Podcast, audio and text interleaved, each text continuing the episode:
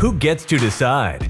A liberty based podcast that brings a little piece of sanity to a confused society drowning in a culture of craziness.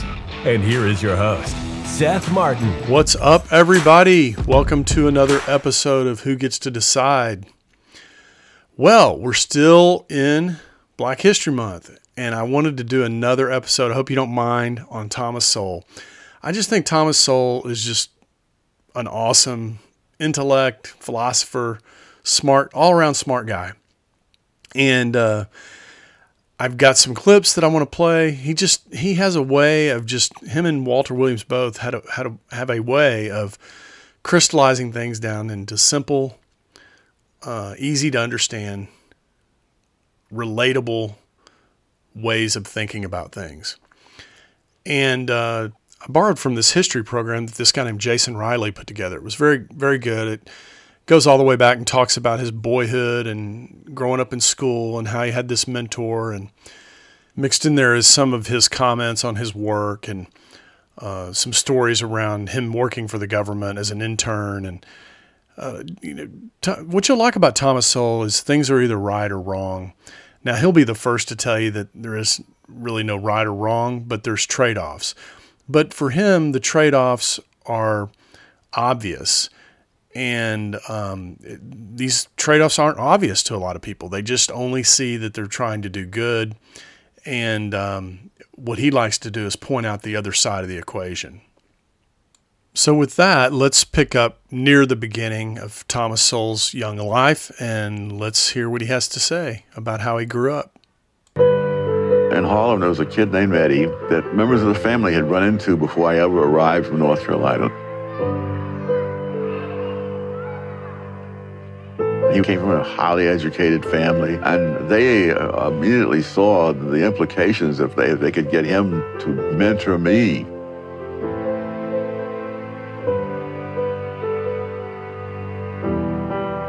Eddie brought Tom here to the Harlem Public Library taught him how to find books that interested him, taught him how to check them out. And I saw all these books, and I had no idea why we were there when I didn't have any money to buy one book. And so, what am I going to do with all these, you know, hundreds of books up on the shelf?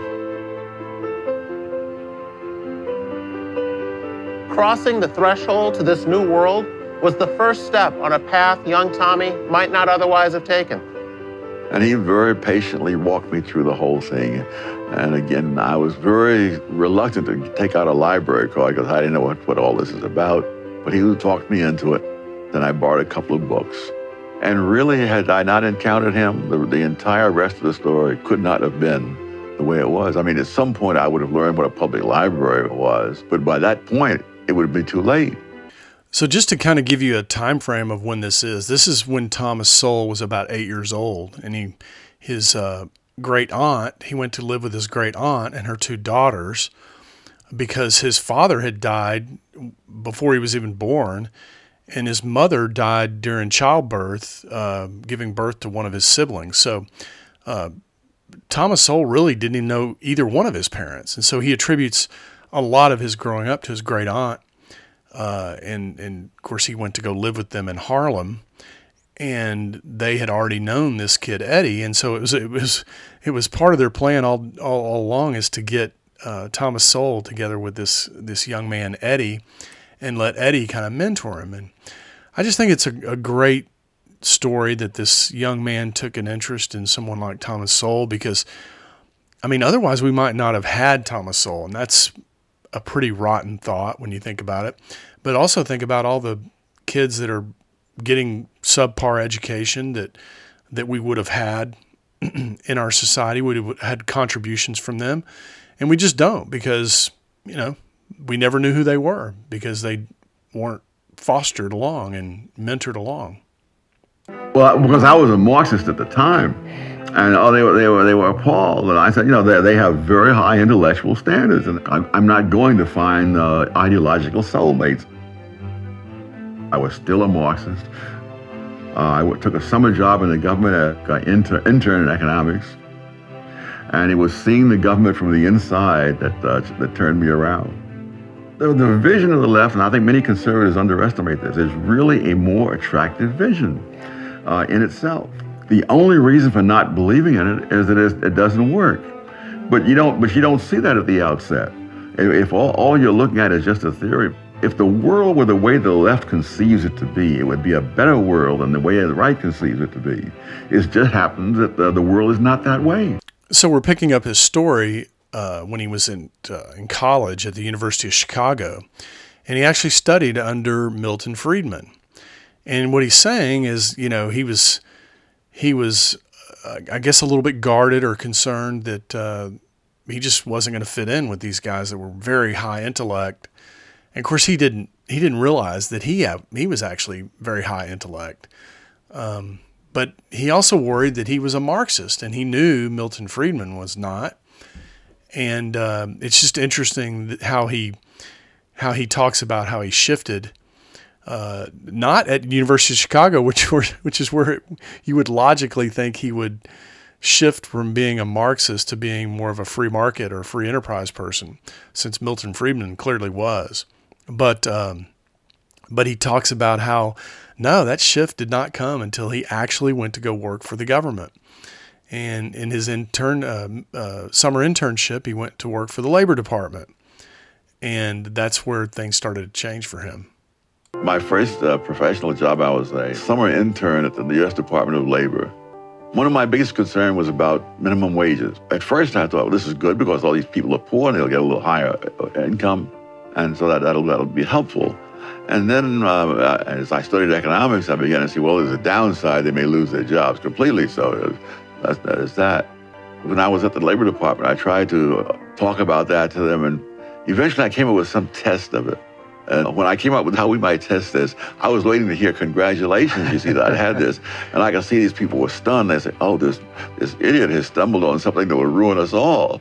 I think that story is so funny that uh, that they were immediately threatened by uh, the fact that he had figured out a way to test um, whether or not the minimum wage was a, a, a, good thing or a bad thing, and they just thought, well, that's we can't have that, and so and just seeing that was enough to you know, basically convince him that that you know maybe the governor the government's not quite the right way to provide solutions uh, for society.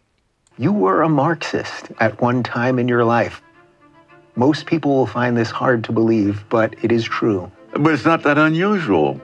Uh, most of the, the, leading conservative thinkers of our time time uh, did not start off as conservative. You had a couple like uh, Bill Buckley and uh, George Will.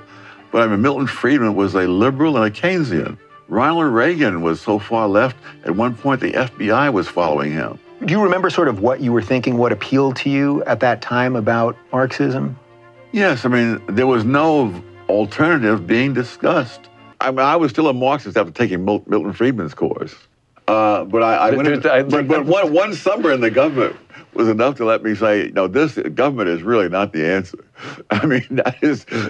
Milton Friedman didn't cure you, but the federal government did. The federal government did. So Never say the federal government doesn't do anything. Yeah, so it's it's not uncommon for people to be attracted to Marxism because it's a very compelling story uh, that everybody you know is happy and does well, and it's more equal and these types of uh, lofty um, um, platitudes. The other thing is that he said there at the end is there's just no alternative taught. I mean, we're taught that the government, with its wise, you know, specialists and people that are that are very intelligent in these areas, are, are they know best, and we need to defer to them, and and that's kind of the the theme and it's it's it's one that's it's compelling. I mean, it's easy to believe in, but if you look at the results and you really rigorous, rigorously uh, compare them to the results of the market, I mean, it just doesn't even compare. But a lot of times, you know, the market gets blamed for for bad outcomes where government has uh, inserted itself, and it just doesn't always get told correctly. And uh, and and then you combine that with this compelling vision of uh, Marxism, and it's no wonder that so many young people start off thinking that way. I love the fact that uh, Milton Friedman couldn't convert him, but uh, the federal government ended up converting him to a different way of thinking. I just think that's hilarious. You know, in Chicago, if it was true, it was true because you could prove it was true. It was true because you had the evidence, you had the logic, and so forth. They explored the specific ways in which the market does and doesn't work. The idea, you know, that people are rational on the whole. And that if you allow those people to operate in the marketplace, you'll generally get better results. Thomas Sowell spent much of his career focused on why education was so bad. And this is probably in part because he felt like he had a pretty good education. Now, he had a great aunt that really cared and her two daughters, and he had a pretty good grade school. But when it came to junior high, he they took him out of the junior high and found a different school for him to go to. And a result, as a result of that, and the fact that he had this mentorship with this kid Eddie, he more or less had a great education. The problem today is these these inner city kids are getting a horrible education. It's just horrible. And we can't seem to get the political will to change it, you know, to put to let these parents that do care get their kids in a school that um, that where they can get an education and get some sort of start on life. Um, and anyway, Thomas Sowell was a was a big advocate for voucher systems, and he didn't care what you called it as long as you gave the choice, the power of the choosing to the, the child and the parents of the child. There are few things more dishonorable than misleading the young.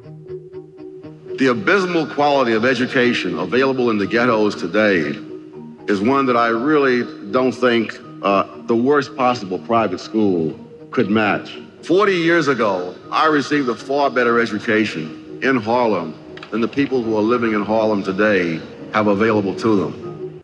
Yeah, and so in general with government programs, once they're there, it's just very difficult to change their direction or to dislodge them from the public um, discourse. And you know, this is this is one of the reasons why you don't give government power because once you give it to them, they don't ever relinquish it. And a lot of it has to do with the fact that uh, incentive structures get created and there's a whole edifice that's built around something like education to keep it embedded in the public sphere. And uh, it becomes about money, and budgets, and teachers' unions, and things like that. It, do, it doesn't have anything to do, none of that stuff has anything to do with, with teaching young minds, but that's what it becomes about. And that's why you don't give stuff to government because it just you, once it's there, you can't change it. Look at Obamacare. We passed the Affordable Health Care Act. Republicans ran for like three years in a row, uh, you know, railing against it. They got in there and they didn't change a damn thing. And that's just the way it is. That's the way government operates. Back in 1978, when there was a push for a voucher scheme, the New Republic objected. In their words, the least educated, the least ambitious, and the least aware would be left in the public schools. That's right. That's that's exactly what you see, and um, um, there have been people that have looked at culture and education, and there's a huge correlation between culture and how much emphasis uh, particular cultures put on education, and and then how well uh, children and then young adults do as a result of that. That's why you see so many Asians doing well. Well, they have a culture of putting a lot of emphasis on education. And, um, you know, and they're going to find a way. They're going to find a way to get their children educated. Same thing with Indians, you know, uh, just Asians in general.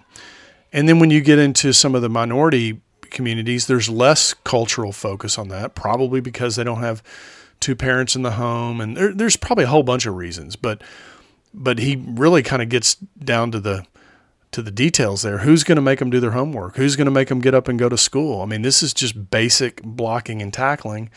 And if you're the parent and you don't really care whether your kid goes to school or not or does their homework, the kid's probably not going to get a very good education with respect to education. Tom would say it doesn't make any difference how much money you put in education, but if there are not some basic factors that you uh, must take into account. That is, in order for a kid to get a good education, somebody must make him go to bed on time. Somebody must make him do his homework. Somebody must make him mind the teacher. Somebody has to get him up in the morning. And if those things are not done, I don't care how much money you put into education, you're not going to get very good results. And that is precisely what we see. What I love about this clip is really the argument that he makes can be made about anything that government does. You know, Tom Woods likes to talk about. Uh, sometimes it's hard for people to see things that the government could do. It's hard for them to see how the market could do it. But if you look at something like uh, the the example he used was like shoes. Imagine we had a department of shoes, and your shoes had to come from the government. Now, just on the surface, you think, well, that's absurd, you know, because people have all kinds of different kinds of wants and desires around shoes, you know, basketball shoes, track shoes, dress shoes, women's shoes, men's shoes. But can you imagine what it would look like if the government provided shoes? I mean, we'd all be wearing one type of shoe for everything, or maybe two or three at the most. I mean, there's no way we would have the variety that we have. And that's typically the way the government operates. And, and it has to do with these incentives that build up around these institutions like education. Um, he talks about how there's a monopoly. There's a monopoly effect there. They don't have to they don't have to be responsive to parents. We see all this contention around school board meetings. I mean, these people are caught off guard. They're like, what is going on? They don't even realize what's going on because they've been able to operate so long without having, without having to answer to parents. They're they're like um, they're like the frog that you just tossed into the boiling water. They're trying to jump out. The whole thing seems so foreign to them. Well, people are finally waking up to the fact that yeah, these people don't have your kid's interest at heart, and so that's that's the nature of Thomas Sowell's arguments. The trade off. The trade off is you know school is quote unquote free but not really. Uh, but then you get a crappy education, and there's all these other incentives that build up around the education system, and it, it's difficult to change. It's non-responsive, so on and so forth. Just like he said. Many blacks today who are still being given totally inadequate education yes. cannot be expected to get very far for that reason. What would be your remedy for that? I would allow their parents to have a choice of where to send them to school, whether that choice is called a voucher scheme, open enrollment, tuition tax credit, any kind of scheme of that sort that would put that power in the hands of their parents. Mainly because that would mean that the schools would have to be responsive to them. As it is now, the school is a monopoly. They need not be responsive. It is hard for me to understand what harm is going to be done by allowing parents to have a choice as compared to having self interested bureaucrats have a monopoly. It's hard for me to understand this too. I, I just don't understand why we think that we can turn education over to government bureaucrats and somehow get good results. But yet we do it. And I don't know. I don't know that it's ever going to change, but that's what we do. And uh, until we can maybe get a voucher system or something like that, uh, we're going to get more of the same. Now, one of the things that's hopeful is this whole backlash against uh, CRT and the 1619 project, stuff like that. Who knows? That may that may end up draining the public school system. We'll see, but so far there doesn't seem to be a solution. What distinguishes Thomas Sowell scholarship? First, intellectual honesty asking the right questions, gathering the relevant data, and following the facts to their logical conclusion, even if that conclusion turns out to be unpopular. Second, the importance of incentives and the reality of trade offs in addressing our social problems. Third, the belief that a group's upward mobility derives primarily from its development of human capital. And finally, Sowell has an abiding respect for social processes and existing institutions and the role they play in decision making. So, in this short segment, Jason Riley talks about what, what makes Thomas Sowell's scholarship unique and what, what drives him. What are the underlying principles that drive his understanding of the way the world works? And he mentions four areas, and I think these are very important. So, I'm going to spend just a few minutes on each of them. Uh, the first one he mentions is intellectual honesty. And this is one of the things that I'm struck by today is the just the lack of intellectual honesty. People are just constantly, you feel like you're in the spin room. They're constantly spinning things politically. And you know, people want to blame Congress, for example, saying, well, nothing, Congress can't ever get anything done. Well, that's because Congress, what it does is it spends all its time spinning things politically, either in the Republicans' favor or the Democrats' favor. They're not intellectually honest. They don't care anything about what the truth is or what what is intellectually honest. They only care about gaining power over the other side. That's it. So this intellectual honesty thing is a huge uh, a huge point of contention, I think. And I think it's one of the reasons driving people to alternative media like this podcast is they, they want to listen to people who are intellectually honest and really trying to understand the va- the various aspects of any particular issue and what, what what's driving it and what do we need to do to to fix it. Because the president of the United States, uh, the the Congress of the United States, the, the, even the even the judges in the Supreme Court and the federal court system, they're not interested in solving these problems. Not really. Uh, and so I think intellectual honesty is a huge part, and we're lacking that all over um, our uh, our media institutions, our government institutions. I mean, look at COVID look at how much intellectual dishonesty there is around COVID. I'm reading Robert R. F. Kennedy's book, and I mean, it is vast what has happened. Um, the the the types of things the government has done to the populace is really unbelievable. You need to go read that book. All right, so the second point he makes, uh, kind of the edifice of Thomas Sowell scholarship, is incentives and trade offs. And I've mentioned incentives here a couple times. we we spent a lot of time talking about the school system and the incentives around it. The incentives are not they're not there for the parents. There's no built-in incentives for the parents. All the incentives flow in the direction of unions, teachers, uh, school boards, government in general. And of course, the trade-off is you get crappy education. You know, the actual customer in this case is the student and the customer's not being served.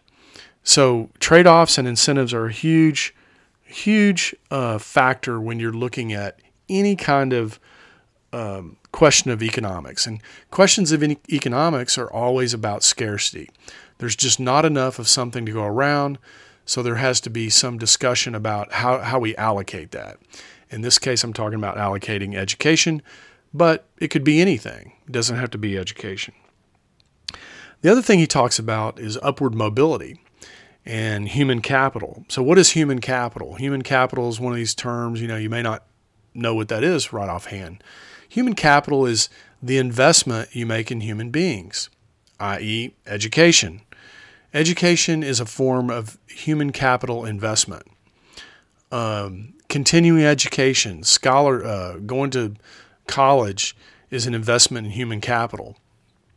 Um, and so the idea of the public school system would be that government would invest in human capital, and therefore uh, an overall highly educated society would lead to you know good outcomes.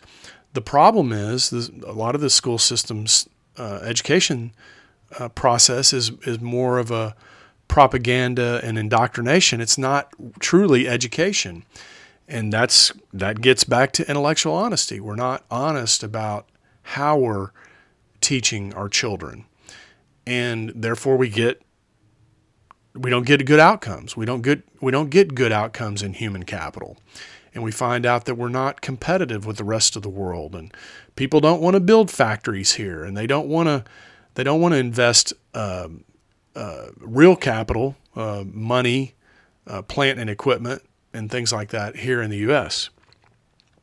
And then the other, the last part, point four that he brings up is uh, the importance of institutions and social processes. Now, I want to put a little bit more emphasis on social processes. What is that? What are, what are social processes? Well, social processes are experience over time.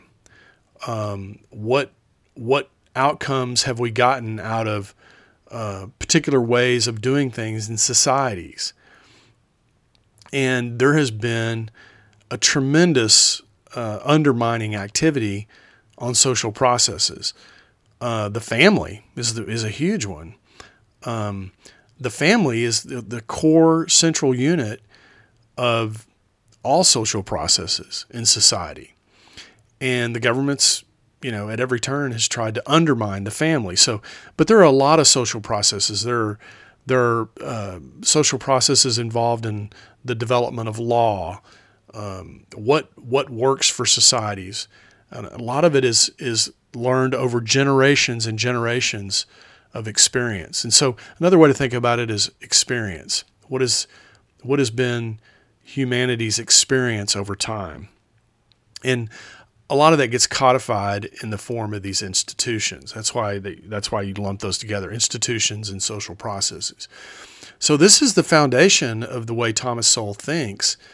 And if you can train yourself to think this way, you'll start to see uh, the pitfalls in people's arguments, the way they want to go about uh, achieving certain societal goals and things of that nature. So I just wanted to spend a few minutes, and I spent a few more than a few minutes um, detailing each one of those uh, topics. Tom makes a very, very good point that general principles affect everybody, whether they're black, brown, or purple. That's right. You know, these principles are universal. It doesn't matter what color you are, it doesn't matter what your socioeconomic background is, it doesn't even matter what your education is. Um, principles, underlying principles, apply to everybody equally. The first lesson of economics is scarcity. There is never enough of anything to fully satisfy all those who want it. The first lesson of politics is to disregard the first lesson of economics. So this just illustrates uh, what I was just talking about. Um, when you when you get into politics, you're you're dealing with intellectual dishonesty, and um, and that shows up in the form of disregarding the first law of economics, scarcity. so, I, think in the remaining part of the program, I'm just going to play a potpourri of uh, of things that Thomas Sowell says, and then have some really short comments about them, so that we can get some of his ideas here uh, into the recording before I end the program today. I'm very sure that Tom would say that the 75% rate of illegitimacy among blacks is a devastating problem, but it's not a racial problem. It's not a legacy of slavery. The the crime that uh, I believe Tom would say as well that the crime we see in many black communities is a devastating problem but it has nothing to do with racial discrimination. This is a clip from Walter Williams, and uh, he's commenting on uh, basically what Thomas Sowell argues for and believes in. And I just thought it was good because there's so much talk in, in America today about racism, about racist, about race preference and privilege and all these things. And I think he just crystallizes uh, the argument against all that stuff. Um, uh, it's, it's, a misdirection. It's a it's a lack of intellectual honesty, and I think it's clear for anybody who's really looking at it. But uh, we have a we have a scarcity of intellectual honesty, and that's uh, that's part of the problem. Very often, people talk as if uh, some group has taken control of some industry, and they wonder how did that happen. And in most cases, they created the industry. The industry didn't exist before they got there. That's how they took control of it. Heinrich's decision to relocate to America is a good example of one of Thomas Sowell's core beliefs that individuals carry with them their skills, no matter where they go, and can succeed if permitted to do so without cumbersome government regulations this short story seems a little bit out of the blue, but it has to do with the Steinway Company. Um, Heinrich uh, Steinberg, I think was his original name, uh, was living in Europe somewhere and worked for a piano company and had all these revolutionary ideas and couldn't get the company he was working for to do any of them. And there, he worked under an apprenticeship system, and basically, uh, he was frustrated and left the apprenticeship program, moved to America, and started Steinway Company. And basically, the rest of the story you know, but that's what he's talking about. Um, that these barriers, these artificial barriers, were existing in Germany that kept him from making the world's greatest piano. And he simply took the information that existed in his own head that he owned and he took it to a place, uh, America, New York in this case, at the time.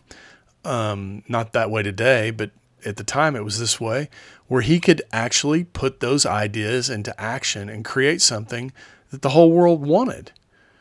And um, yeah, it's it's not that they had some sort of monopoly on pianos.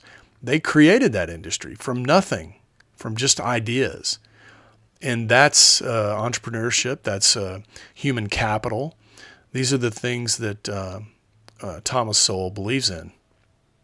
The average black student at MIT is in the bottom 10% of MIT students in math, but he is in the top 90% of all American students in math.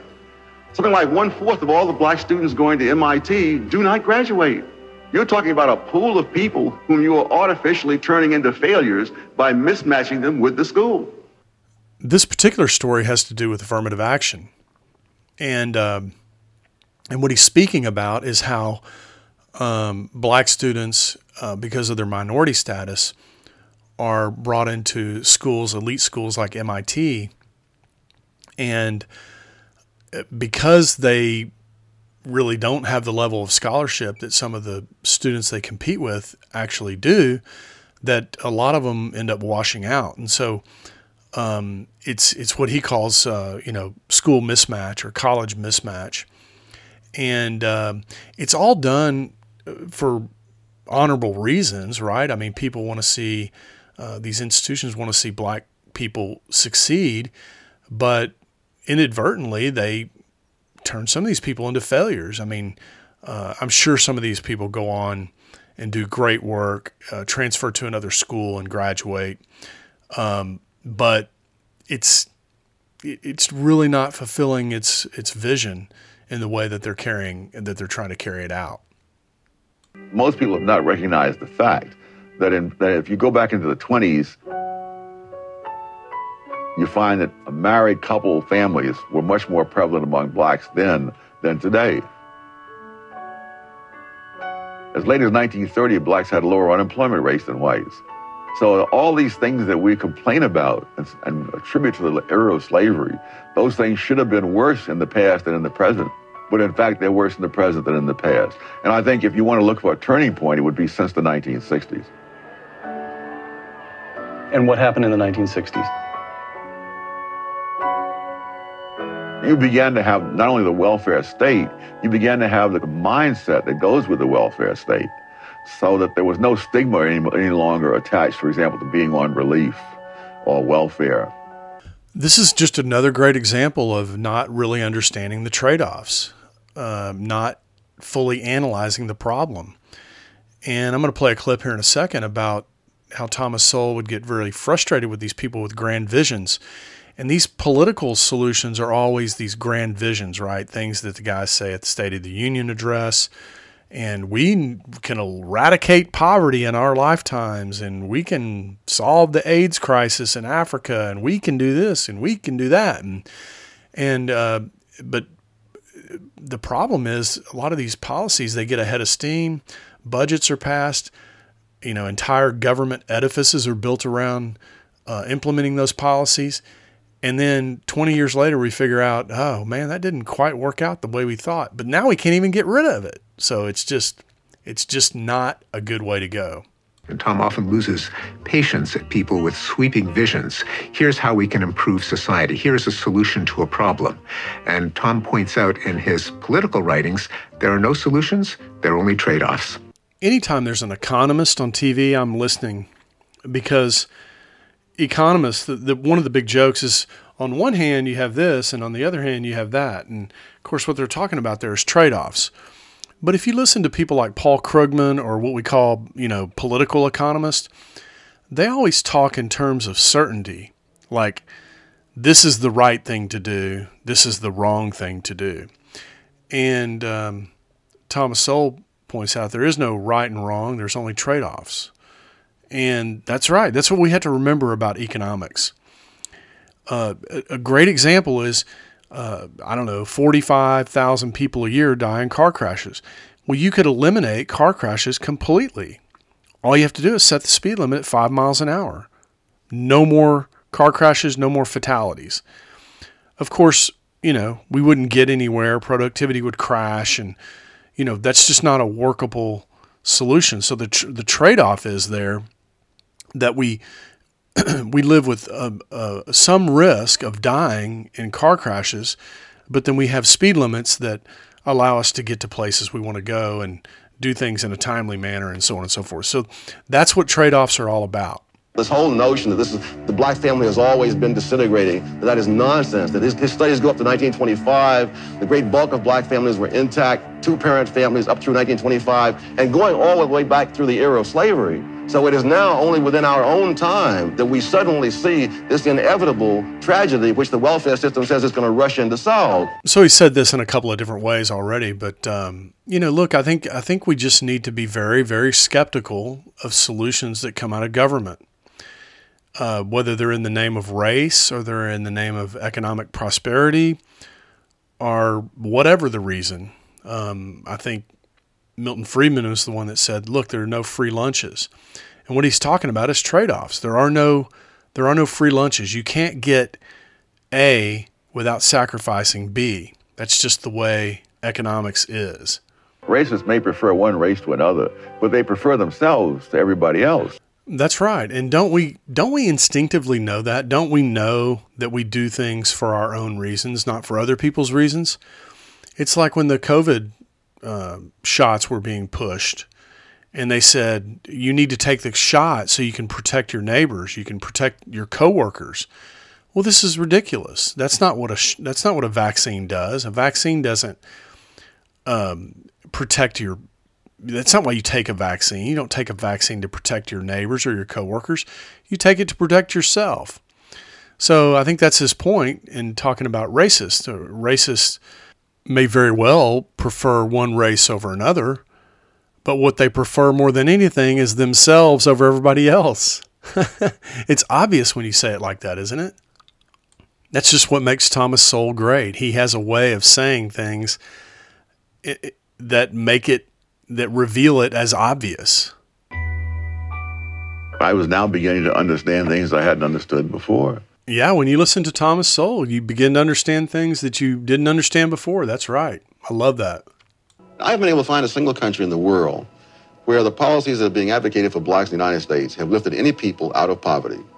I've seen many examples around the world of people who began in poverty and ended in affluence. Not one of them has followed any pattern at all like what is being advocated for blacks in the United States. Uh, many groups have remained in poverty for a very long time trying to follow those patterns. Yeah, in summary, what he's saying is what we're doing in America for blacks is not helping blacks. It's not helping poor people in general. It's not helping anybody. We need to stop doing it immediately. Uh, but politically, it's difficult, right? Because for what we what we talked about earlier, once you once you do something, you implement something politically, it's very, very difficult to get rid of because of all the, the interest that build up around it and solidify it, make it permanent, basically. I grew up in an era when people, particularly blacks, were a lot poorer than today, faced a lot more discrimination than today, and in which the teenage pregnancy rate was a lot lower than today. I don't believe there is a predestined amount of teenage pregnancy, a predestined amount of husband desertion. Gutman has done a study of the black family showing that this whole notion that this is the black family has always been disintegrating, that, that is nonsense. Yeah, it, you know, it almost just takes a black person, kind of like Candace Owens today. You know, she's she's calling out some of these things, but you almost have to be black to mention these things because it ends up being like a third rail. Like you just you can't be white or brown or some other color and talk about these things. But you know, no matter who's talking about them, they, they're real things and they're real problems that need to be addressed. And I think if all we do is let, say, black people talk about them that are race baiters like Jesse Jackson or Al Sharpton or these types of people, then you just get more of the same. You don't ever get any kind of solutions. So listen, that's that's Thomas Sowell, and uh, I encourage you to go out and listen to Thomas Sowell. Um, there's a lot of good stuff out there um, back in the day when he was on um, Free to Choose, which was um, a program that Milton Friedman and his wife, I can't remember his wife's name, um, they produced and really interesting shows that Milton Friedman would show, you know, free market enterprise under all kinds of different scenarios. And I think Thomas Sowell was on a number of those programs, and so you can go watch those. Are very interesting. I think a lot of people would like it.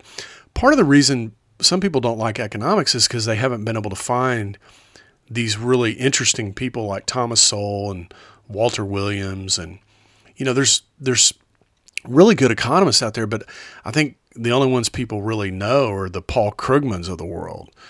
Uh, or the Jared Bernstein, you know, who works for the Biden administration. And these people are boring and they're political hacks.